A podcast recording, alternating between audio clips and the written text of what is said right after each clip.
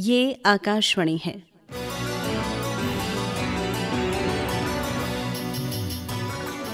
बदलती फिजाएँ।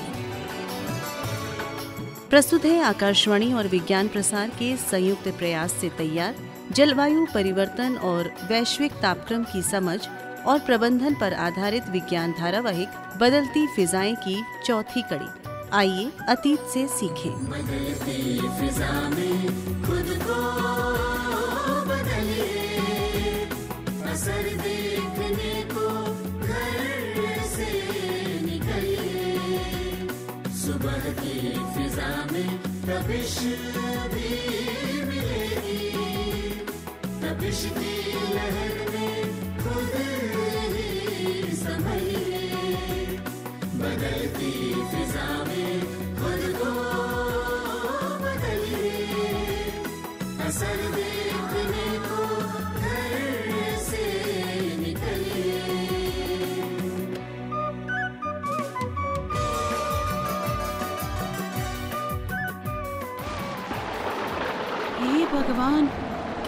तेज बारिश हो रहा है। एक एक बूंद इतना मोटा है जैसे पतीला भर पानी।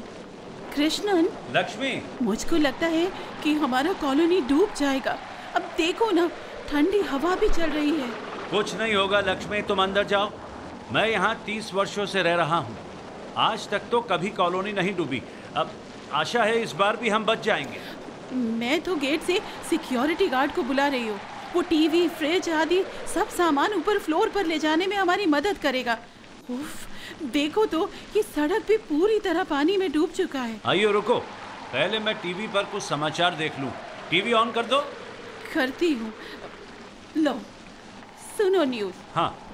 केरल में बाढ़ और भूस्खलन की वजह से आम जनजीवन थम सा गया है जो अप्रत्याशित दुख और अराजकता का कारण बनता जा रहा है। सभी प्रमुख नदियों का जल स्तर बढ़ गया है। बड़े इडुकी बाँध सहित कई बाँध खोले गए हैं। भूस्खलन और इसी तरह की दुर्घटनाओं की श्रृंखला में दो दिनों में कई मौतें हुई हैं। एक लाख सड़सठ हज़ार से अधिक लोगों को अपने घरों से निकाला गया है और राज्य में कार्यरत एक हज़ार एक सौ पैंसठ राहत शिविरों में रखा गया है। ये अब तक की सबसे खराब प्राकृतिक आपदा है। टीवी बंद कर दो सिक्योरिटी गार्ड भी आ गया है। करती हूँ। अब ये मुझे इन सभी इलेक्ट्रिक और इलेक्ट्रॉनिक उपकरणों को ऊपर ले जाने में मदद करेगा। अब इधर आओ कृष्णन। देखो तो ये तो लाउड स्पीकर की आवाज़ है। हाँ। रुको जरा ध्यान से अनाउंसमेंट सुनो। ये तो सरकारी गाड़ी आ रहा है। घोषणा भी उसी गाड़ी से हो रहा है। हाँ सुन सुन सुन। हाँ। ऐसी आशंका है कि ये कॉलोनी अब किसी भी समय डूब सकती है। तो आप सभी को जल्द से जल्द अपने घर खाली करने होंगे। हमने आप सभी को एक सुरक्षित स्थान पर ले जाने के लिए परिवहन सुविधा की व्यवस्था की है। कृपया अपनी सुरक्षा के लिए हमारे साथ सहयोग करें। कृष्णन हाँ। मुझको लगता है कि ये जगह छोड़ने में ही समझदारी है। मैं एक काम करती हूँ बैग में कुछ कपड़े और ज़रूरी चीज़ें रख लेती हूँ। आई थिंक मेन स्विच बंद करना भी ठीक रहेगा। क्यों? ठीक है लक्ष्मी। मुझे सोसाइटी के सेक्रेटरी थॉमस से बात करने दो। देखते हैं इस बारे में उनकी राय क्या है। हाँ हाँ। Thomas? Thomas? Mister Thomas? Kristen sir इधर। जी। इधर। हाँ मैंने और मैरी ने यहाँ से जाने का फैसला किया है। मैं सभी निवासियों से ऐसा करने के लिए कह रहा हूँ। जी। स्थानीय कॉलेज की राष्ट्रीय सेवा योजना से स्वयं सेवक यहाँ हमारी सहायता के लिए है। बहुत बढ़िया। थैंक गॉड भगवान का शुक्र है। लक्ष्मी पानी हमारे घर के अंदर घुस गया है। हाँ। अब तो सड़क पर भी कमर के स्तर तक पानी बढ़ गया है। अब क्या लक्ष्मी होगा अम्मा लक्ष्मी अम्मा अब- अब शुरू करें। ये स्मार्ट युवा लोग हमें पानी पार कराने में मदद करेंगे। हाँ, चलो भाई। अब चल सभी चलो। लोग राजस्व अधिकारियों के निर्देशों के अनुसार घर छोड़ने के लिए सहमत हो गए हैं? जी जी सब हो गए। सम्मानित निवासियों मैं नेशनल सर्विस स्कीम स्वयं सेवकों का नेता राजन हूँ। अब हम आपको मुख्य सड़क पर ले जा रहे हैं जहाँ पानी अभी तक नहीं घुसा है। राज्य परिवहन की दो बसें आपको Shri Vivekananda higher secondary school ले जाएँगी। जहाँ एक राहत शिविर चलो दो दिन पहले ही शुरू किया गया था। राजन जी हम में से अधिकांश लोगों ने अपना नाश्ता भी नहीं किया है। देखिए ना बच्चों को भी बहुत भूख लगी है। अब हम क्या करेंगे राजन जी? अम्मा अम्मा आप चिंता मत कीजिए। जैसे ही हम राहत शिविर पहुँचेंगे नाश्ता परोसा जाएगा। देवा अगर आप में से कोई भी अपने रिश्तेदारों के घर जाना चाहता है तो कृपया हमें सूचित करें। अरे अब अभी कौन जाएगा? तो शिविर में जाएँगे।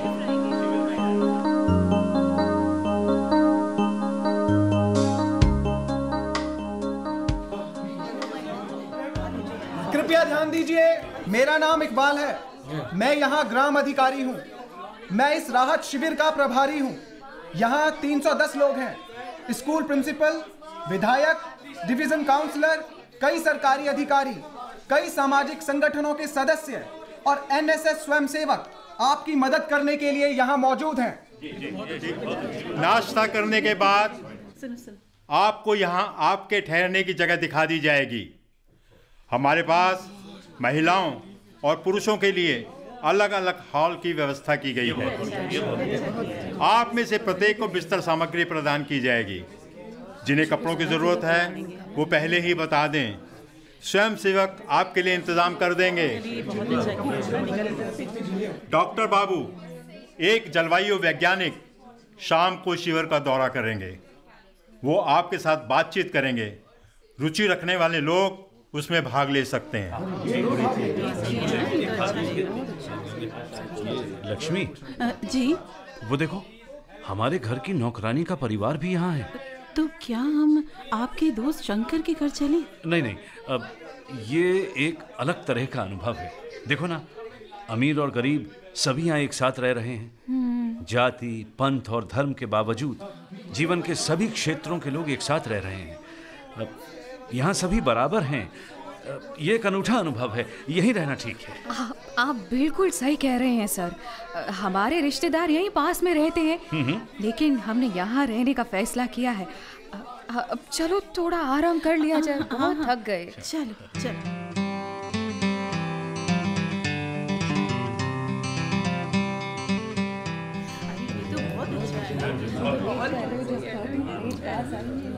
देवी और सज्जनों कृपया ध्यान से सुनिए। सभी लोग बच्चों से बुज़ुर्गों तक सभी विभिन्न कक्षाओं में चल रहे सांस्कृतिक कार्यक्रमों में भाग ले रहे हैं। लेकिन यहाँ हमने एक शैक्षणिक कार्यक्रम की व्यवस्था की है। डॉक्टर बाबू जो एक प्रसिद्ध जलवायु विशेषज्ञ हैं आपसे बातचीत करने के लिए यहाँ आए हैं। डॉक्टर बाबू आपके साथ जलवायु परिवर्तन के कुछ बुनियादी तथ्यों पर चर्चा करेंगे। आप सभी की ओर से मैं डॉक्टर बाबू का स्वागत कर रहा हूँ। धन्यवाद राजन। तो आइए सबसे पहले मूल मुद्दे को समझते हैं। जलवायु परिवर्तन है क्या? देखिए, हमारी दुनिया लगातार बदल रही है। आप मौसम में बदलाव देखते हैं मौसम भी बदल रहे हैं जलवायु भी बदलती है। सर! हाँ वहाँ एक महिला कुछ पूछना चाह रही हैं। पूछिए आपका क्या प्रश्न है? अ, सर मैं मैरी एक प्राथमिक स्कूल में शिक्षिका हूँ। अब मैं इस बाढ़ में पीड़ित हूँ। हाँ, मैं जानता हूँ इसीलिए तो आप यहाँ आई हैं। सर मौसम और जलवायु के बीच क्या अंतर है? अब सर क्या मैं इसका जवाब दे सकता हूँ? हाँ हाँ क्यों नहीं राजन? बोलो बोलो। देखिए दोनों के बीच आवश्यक अंतर समय के माप में है। छोटे समय के लिए वायुमंडल की जो स्थिति होती है उसे मौसम कहते हैं। जबकि जलवायु अपेक्षाकृत अधिक अवधि के दौरान वातावरण के व्यवहार का नाम है। बिल्कुल सही कहा राजन आपने बिल्कुल सही। बड़ी अवधि का मतलब आमतौर पर 30 से अधिक वर्षों से है। एक क्षेत्र का वातावरण उसके औसत मौसम ढांचे के रूप में परिभाषित किया जा सकता है। क्या आप थोड़ा विस्तार से समझा सकते हैं सर? देखिए आम तौर पर मौसम तापमान आर्द्रता वर्षा बादल चमक दृश्यता हवा तथा उच्च और निम्न वातावरण के दबाव से जुड़ा हुआ है। उदाहरण के लिए आज बहुत बादल छाए रहेंगे। मौसम में धूप बारिश बादल कवर हवाओं गारा बर्फ़ आंधी गर्मी की लहरें आदि भी शामिल हैं। और सर जलवायु? सर हाँ। मैं पर्यावरण विज्ञान में एमएससी कर रही हूँ। क्या मैं इस सवाल का जवाब दे सकती हूँ? हाँ हाँ दीजिए बिल्कुल बिल्कुल। देखिए जलवायु वर्षा तापमान आर्द्रता धूप हवा वेग और मौसम के अन्य उपायों के औसत से जुड़ा हुआ है। जो किसी विशेष स्थान पर लंबी अवधि में होता है। वेरी गुड भले ही यहाँ कम लोग हैं लेकिन इनमें से ऐसे युवा भी हैं जो इस विषय से अवगत हैं और मैं इससे बहुत ही ज़्यादा खुश हूँ। वेरी गुड शुक्रिया सर। देखिए जैसे ही पृथ्वी गर्म हो रही है इसकी जलवायु भी बदल रही है। और ऐसा ज़रूरी नहीं कि ये बेहतरी के लिए हो रहा है। अब तो इस जलवायु परिवर्तन के कारण क्या है सर? देखिए सरल शब्दों में पृथ्वी की ज्वालामुखी गतिविधि में सौर उत्सर्जन या धीमा परिवर्तन जो पृथ्वी की आंतरिक प्रक्रियाओं के कारण हो रहा है और औद्योगिक क्रांति के आगमन के बाद से मानव गतिविधि के कारण भी हुआ है। देखिए इसने वायु जल और भूमि प्रदूषण के कारण वातावरण की संरचना को बदल दिया है। जिसके परिणाम स्वरूप पृथ्वी के जलवायु में बदलाव आया है। क्यों सर? ऐसा ही हुआ है ना? हाँ बिल्कुल बिल्कुल बिल्कुल सही कह रहे हैं आप। याद रखिए हमारे पहले दो कारणों पर हमारा कोई नियंत्रण नहीं है जिसने जलवायु परिवर्तन को जन्म दिया है। हालाँकि मानव गतिविधियों को सीमित करके जो ग्रीन हाउस गैसेस को उत्सर्जित कर सकते हैं इसमें हम अंतर डाल सकते हैं। सर ग्रीन हाउस गैसों का क्या अर्थ है? देखिए पृथ्वी का तापमान सूर्य से मिलने वाली ऊर्जा और अंतरिक्ष से आने वाली ऊर्जा के प्रतिबिंब के बीच संतुलन द्वारा निर्धारित किया जाता है। अच्छा। कुछ वायुमंडलीय गैस इस तापमान संतुलन के लिए महत्वपूर्ण हैं और इन्हें ग्रीन हाउस गैसेस के रूप में जाना जाता है। सर मैंने ग्रीन हाउस प्रभाव के बारे में सुना है। अब क्या आप थोड़ा विस्तार से समझा सकते हैं? हाँ, सर मैं बता सकता हूँ? बिल्कुल बिल्कुल बिल्कुल बताओ बताओ। हाँ, सर जैसे ही सूर्य की किरणें पृथ्वी तक पहुँचती हैं वे धीरे धीरे ग्रह की सतह को गर्म करती हैं। जब ज़मीन गर्म हो जाती है तो गर्मी निकलने लगती है। वायुमंडल में कुछ गैस अर्थात वाष्प कार्बन डाइऑक्साइड ओजोन मिथेन और नाइट्रस ऑक्साइड सामूहिक रूप से ग्रीन हाउस गैसों या GHG के रूप में जाने जाते हैं जो इस गर्मी को कंबल की तरह ओढ़ लेते हैं। और अंत में इसे वायुमंडल में छोड़ देते हैं। Very nice nicely explain very good बहुत अच्छा बहुत अच्छा। सर इस शब्द को किसने सबसे पहले ढूंढा? देखिए ये शब्द स्वीडिश नोबेल पुरस्कार विजेता स्वांते अर्हीनियस ने खोजा था जिन्होंने 1890 के दशक में सुझाव दिया था कि कार्बन डाइऑक्साइड की एकाग्रता पृथ्वी पर तापमान विविधता की व्याख्या कर सकती है। देखिए एक ग्रीन हाउस, जिसे ग्लास हाउस भी कहा जाता है। वो एक संरचना है जिसमें दीवारों और छत को मुख्य रूप से पारदर्शी सामग्री जैसे कांच से बनाया जाता है, जिसमें पौधों को विनियमित जलवायु स्थितियों की आवश्यकता होती है। हमारी धरती एक ग्लास हाउस के ही समान है। हम्म ग्रीन हाउस प्रभाव उन प्रमुख कारकों में से एक है जो पृथ्वी पर तापमान निर्धारित करते हैं। ग्रीन हाउस प्रभाव के बिना पृथ्वी का औसत तापमान लगभग माइनस अट्ठारह डिग्री सेल्सियस होगा जिससे पृथ्वी पर जीना असंभव हो जाएगा। अब सर जलवायु परिवर्तन का मुद्दा कब प्रमुखता में आया? अब ऐतिहासिक सबूत बताते हैं कि तीसरी शताब्दी बीसी में यूनानियों को इसके बारे में कुछ जानकारी थी। अरिस्टोटल के एक छात्र थियोफ्रॉस्टस ने निष्कर्ष निकाला कि पेड़ों को काटने से मौसम में बदलाव आ सकते हैं। वनों की कटाई का विचार और जलवायु परिवर्तन के साथ इसका जुड़ाव सत्रहवीं शताब्दी में पुनरुत्थान में हुआ जब दावा किया गया कि जंगलों की कटाई की वजह से यूरोप और उत्तरी अमेरिका में निश्चित रूप से तापमान में वृद्धि हुई है। सर जैसा कि अभी आपने बताया कि पृथ्वी को मध्यम रूप से गर्म रखने के लिए ग्रीन हाउस प्रभाव आवश्यक है जिससे जीवन बढ़ने की संभावना बढ़ती है। तो ये तो अच्छा हुआ है ना? अब निश्चित रूप से लेकिन समस्या ये है कि किसी भी चीज़ की अति बुरी होती है और इन गैसों की असामान्य वृद्धि का गंभीर असर हो सकता है। अब देखिए जब अधिक कार्बन डाइऑक्साइड या अन्य ग्रीन हाउस गैसेस को जोड़ा जाता है तो इसकी परत प्रभावी रूप से मोटी हो जाती है और अधिक गर्मी होने लगती है। और ये पृथ्वी को ग्रीन हाउस की तरह गर्म कर देता है। तो ग्रीन हाउस प्रभाव और ग्लोबल वार्मिंग के बीच क्या अंतर है सर? देखिए ग्लोबल वार्मिंग और ग्रीन हाउस प्रभाव एक ही बात नहीं है। इसे हालाँकि संबंधित और अक्सर एक दूसरे के साथ भ्रमित किया जाता है। ग्लोबल वार्मिंग से पृथ्वी के जलवायु में बदलाव आया है जो पृथ्वी के गर्म होने का कारण बन रहा है। और दूसरी तरफ़ ग्रीन हाउस प्रभाव एक प्राकृतिक प्रक्रिया है जो सूरज की रोशनी और वायुमंडल के कारण लगातार होती रहती है। बहुत ज़्यादा ग्रीन हाउस प्रभाव ग्लोबल वार्मिंग का कारण बन सकता है। तो सर ग्लोबल वार्मिंग के विज्ञान और ग्लोबल वार्मिंग के वास्तविक खतरे के अचानक एहसास के बीच में देरी क्यों हुई? अब ग्लोबल वार्मिंग के खतरे को पहचानने में देरी के मुख्य कारण थे सबसे पहले वैश्विक औसत तापमान डेटा सेट की शक्ति और दूसरा कारण था वैश्विक पर्यावरण जागरूकता के उभरने की आवश्यकता। इसका मतलब है पृथ्वी शिखर सम्मेलन यानी अर्थ सम्मिट के तुरंत बाद हमारे पर्यावरण की सुरक्षा की आवश्यकता के बारे में सामान्य जागरूकता बढ़ी है। हाँ सर ये पृथ्वी शिखर सम्मेलन मींस अर्थ समिट ये है क्या? वो देखिए मैं समझाता हाँ। आप समझाइए। जी। पृथ्वी शिखर सम्मेलन यानी अर्थ समिट पर्यावरण और विकास पर संयुक्त राष्ट्र सम्मेलन का अनौपचारिक नाम है यूएनसीईडी जो जून उन्नीस सौ बानवे में रियो डी जेनेरियो में आयोजित किया गया था। गैर सरकारी संगठनों के अनुमानित 2400 प्रतिनिधियों के साथ 178 से अधिक सरकारों की भागीदारी हुई थी। अच्छा। करेक्ट। पृथ्वी शिखर सम्मेलन यानी अर्थ समिट 1972 जून में स्टॉकहोम में आयोजित मानव पर्यावरण पर संयुक्त राष्ट्र सम्मेलन की अनुवर्ती कार्रवाई थी।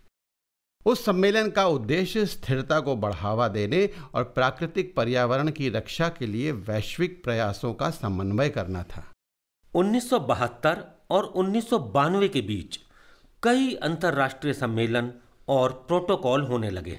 इस विचार पर आम सहमति थी कि वैश्विक स्तर पर सोचें स्थानीय रूप से कार्य करें। Correct correct. सर ये यूएनएफसीसीसी क्या है?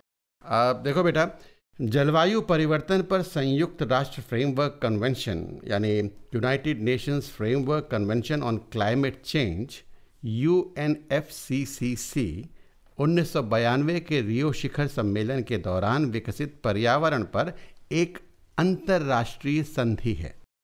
उन्नीस सौ चौरानवे में सम्मेलन हुआ और ये जलवायु परिवर्तन के खतरे को पूरा करने के अंतर्राष्ट्रीय प्रयासों का हिस्सा था। डॉक्टर साहब यूएनएफसीसीसी का उद्देश्य क्या है?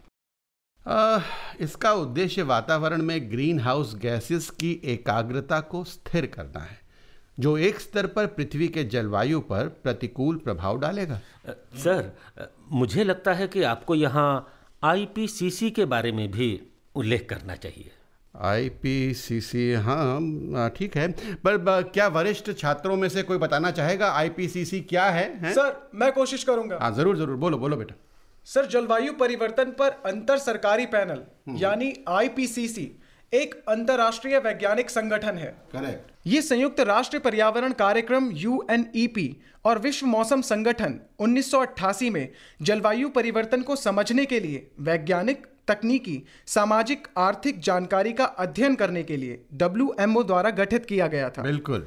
ये जलवायु परिवर्तन के हानिकारक प्रभावों का भी आकलन करता है और व्यवहारिक समाधान की तलाश करता है। वेरी गुड बहुत अच्छे। अब ये स्पष्ट है कि कई कारकों के संयोजन ने अंततः ग्लोबल वार्मिंग परिकल्पना की मान्यता और स्वीकृति को जन्म दिया। राजन क्या हम उन्हें सूचीबद्ध कर सकते हैं? ज़रूर सर। एक ग्लोबल वार्मिंग का विज्ञान अनिवार्य रूप से 1960 के दशक के मध्य से किया जा रहा है। दो वैश्विक तापमान के डेटा सेट में उलट पलट जिसे पहली बार 1980 के दशक के अंत में देखा गया था। और मैं यहाँ जोड़ना चाहूँगा और भी जैसे नंबर तीन 1980 के दशक में हमारे बढ़ते ज्ञान ने वायुमंडलीय कार्बन डाइऑक्साइड में बदलावों पर प्रतिक्रिया व्यक्त की है। चार सुपर कंप्यूटर का उपयोग कर जलवायु मॉडलिंग नंबर पाँच, वैश्विक पर्यावरण जागरूकता का उदय छः मीडिया द्वारा दिखाई गई दिलचस्पी, और सात, राजनेता और अर्थशास्त्री जलवायु परिवर्तन चर्चाओं में भाग लेने लगे। इसका मतलब है, आम लोग जितना समझ पाए हैं, वो ये है कि जलवायु परिवर्तन वैश्विक राजनीतिक मुद्दा बन गया है। राइट सर हाँ बिल्कुल ठीक कह रहे हैं आप। आईपीसीसी ने 1990, 1996, 2001, 2007 और 2013 में जलवायु परिवर्तन पर कुछ महत्वपूर्ण रिपोर्ट्स प्रकाशित की हैं। वैज्ञानिक अर्थशास्त्रियों कार्यकर्ताओं सरकारों और राजनेताओं ने उन पर गंभीरता से चर्चा की थी। उन्नीस सौ बानवे में पृथ्वी शिखर सम्मेलन की एक अनुवर्ती कार्रवाई के रूप में ग्रीन हाउस गैस की सांद्रता को स्थिर करने के लिए अंतर्राष्ट्रीय स्तर पर कई सम्मेलनों का आयोजन किया गया। जिसमें उन उपायों पर चर्चा हुई जो जलवायु प्रणाली के साथ खतरनाक मानव हस्तक्षेप को रोक देगा। करेक्ट। सर हमने क्योटो प्रोटोकॉल के बारे में भी सुना है। वो क्या है? आ, मैं बताता हूँ। ग्रीन हाउस गैस सांद्रता को स्थिर करने के लिए पृथ्वी शिखर सम्मेलन में सदस्य देशों द्वारा ली गई प्रतिज्ञा को समझने के लिए उन्नीस सौ सत्तानवे में क्योटो जापान में एक संधि को अंतिम रूप दिया गया था अच्छा। जो कि क्योटो प्रोटोकॉल के रूप में जाना जाता है। अच्छा। समझ गई ना? जी जी जी। हाँ। तो ये सदस्य देशों द्वारा छह ग्रीन हाउस गैसों के उत्सर्जन में कमी लाने के लिए होने वाला पहला अंतर्राष्ट्रीय समझौता था। अब ये 16 फरवरी 2005 को लागू हुआ था। लेकिन दुर्भाग्यवश अभी भी क्योटो प्रोटोकॉल को स्वीकार करने और कार्यान्वित करने के मुद्दे पर विकसित और विकासशील देशों के बीच एक राय नहीं बन पाई है। अच्छा अभी तक नहीं अभी तक नहीं। कई सम्मेलन अलग अलग स्थानों पर आयोजित भी किए गए हैं और आखिरी वाला तो पेरिस में था लेकिन वो सर्वसम्मति तक नहीं पहुँच सके। सर ये हमारे मेहमानों के खाने के लिए जाने का समय है। क्षमा करें हमें ये चर्चा आज यहीं ख़त्म करनी होगी। सर आपकी आखिरी टिप्पणी क्या है? देखिए खाने से मैं इनको नहीं रोकना चाहता। खैर हमें वैश्विक राजनीति और स्वच्छ ऊर्जा प्रौद्योगिकी पर हमारी सभी उम्मीदों को छोड़ना नहीं चाहिए। हमें सबसे खराब हालात के लिए तैयार रहना चाहिए।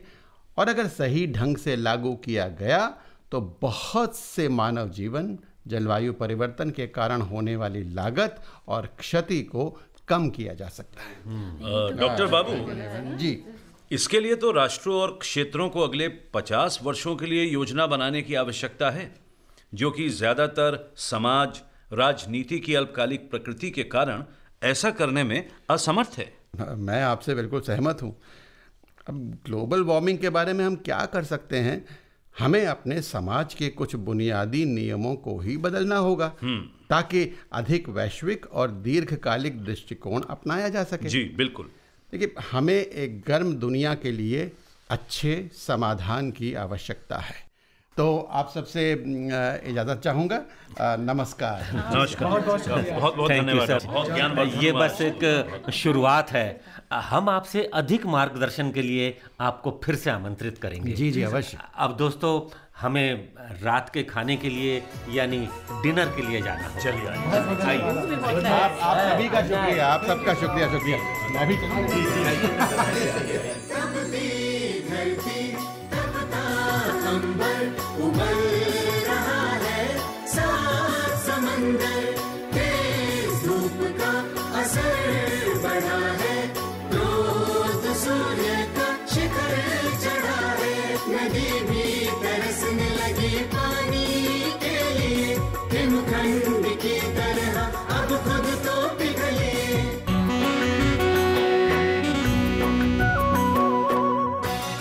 बदलती फिजाएँ। अभी आप आकाशवाणी और विज्ञान प्रसार के संयुक्त प्रयास से तैयार, जलवायु परिवर्तन और वैश्विक तापक्रम की समझ और प्रबंधन पर आधारित विज्ञान धारावाहिक बदलती फिजाएँ की चौथी कड़ी सुन रहे थे। आइए अतीत से सीखें। आलेख और अनुसंधान, श्री जनार्दनन कथा। हिंदी अनुवाद, नेहा त्रिपाठी। समन्वय डॉक्टर नकुल पराशर और डॉक्टर बीरेंद्र कुमार त्यागी। निर्देशन शरद शर्मा। प्रस्तुति सहायक हैदर रिजवी और इस कड़ी के प्रस्तुतकर्ता थे दिलीप झा। भाग लेने वाले कलाकार थे योगेंद्र टिक्कू, रजनीश शर्मा, सविता शर्मा, ऋषि उनियाल, वसुंधरा बोस, संजय वर्मा और सुनील लोहिया। साथियों भी जाइए नहीं। अब समय है आपसे किए जाने वाले प्रश्नों का। हम आपसे दो प्रश्न पूछेंगे। सही उत्तर भेजने वाले श्रोताओं को लकी ड्रॉ द्वारा निकाले गए परिणामों के आधार पर विज्ञान प्रसार द्वारा आकर्षक पुरस्कार दिए जाएँगे। हमारा आज का पहला प्रश्न है, मौसम और जलवायु के बीच क्या अंतर है? और दूसरा प्रश्न है U N F C C C क्या है? हमारा पता नोट करें, विज्ञान धारावाहिक बदलती फिजाएँ, द्वारा केंद्र निदेशक, कमरा नंबर 615 नव प्रसारण भवन, आकाशवाणी, संसद मार्ग, नई दिल्ली, एक एक शून्य शून्य शून्य एक। आप अपने उत्तर हमें ईमेल द्वारा भी भेज सकते हैं। हमारा ईमेल पता है radio at Vigyan Prasar dot G O V dot in श्रोताओं, हमें इंतज़ार रहेगा आपके पत्रों का। जवाबों के साथ अपना पूरा नाम, पता, आयु, व्यवसाय अवश्य लिखें। यदि आप विज्ञान क्लब से जुड़े हैं तो कुल सदस्यों की संख्या लिखना ना भूलें। हाँ अगर आपके मन में कोई प्रश्न या जिज्ञासा हो तो वो भी लिख भेजिएगा। धारावाहिक बदलती फिजाएँ की अगली कड़ी आप अगले सप्ताह, इसी दिन और इसी समय सुन सकेंगे। नमस्कार।